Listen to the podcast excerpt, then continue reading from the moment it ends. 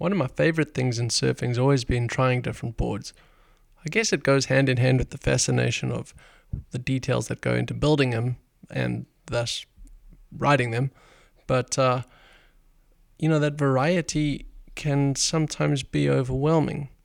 I really reined things back and have been working on very, very specific things that are, well, essentially fundamentally wrong with my technique in surfing. Because at the end of the day, it's always about one's technique because it's always about the sensations that you take away from your surfing in the sea.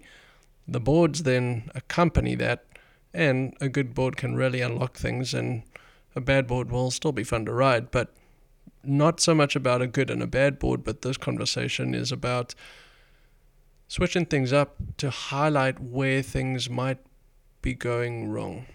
And this conversation comes from spending time. I built myself a new longboard and spending time back on some longboards and then back to shortboards, then to some alternative stuff. I mean, I guess everything's alternative, really. But it came to our attention really being technical about breaking down which parts, specifically me, was doing wrong and which parts were worth keeping and um, maybe not even refining, but working on the weakest links. And what was really interesting and I wanted to share was the very first session back on a different craft highlighted the most obvious things to fix.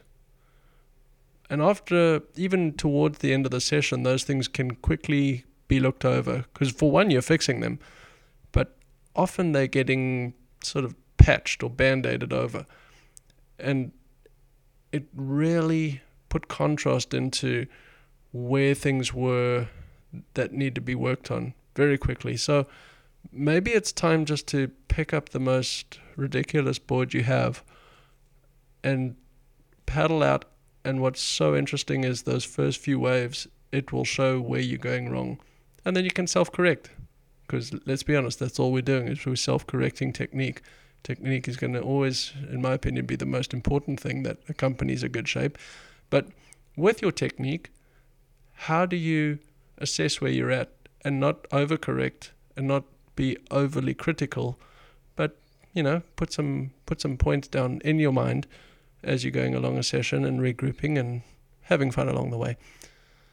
It brings up the obvious point, but I think I've been thinking about it so much, putting these thoughts together, wondering if they're even worth sharing. But what what is obvious, and I take so much. Uh, enjoyment from just going spending time in the ocean and that's part of surfing and part of my life part of yours too, clearly, if you're listening.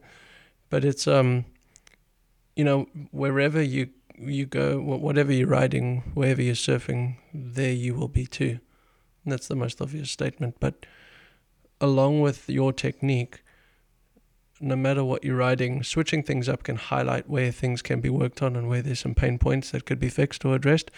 But one's mental fortitude and one's willingness to get better, one's willingness to learn, one's willingness to have fun is going to be going along with you in the good days and the bad days and whatever surfing's bringing at any time in different parts of one's life.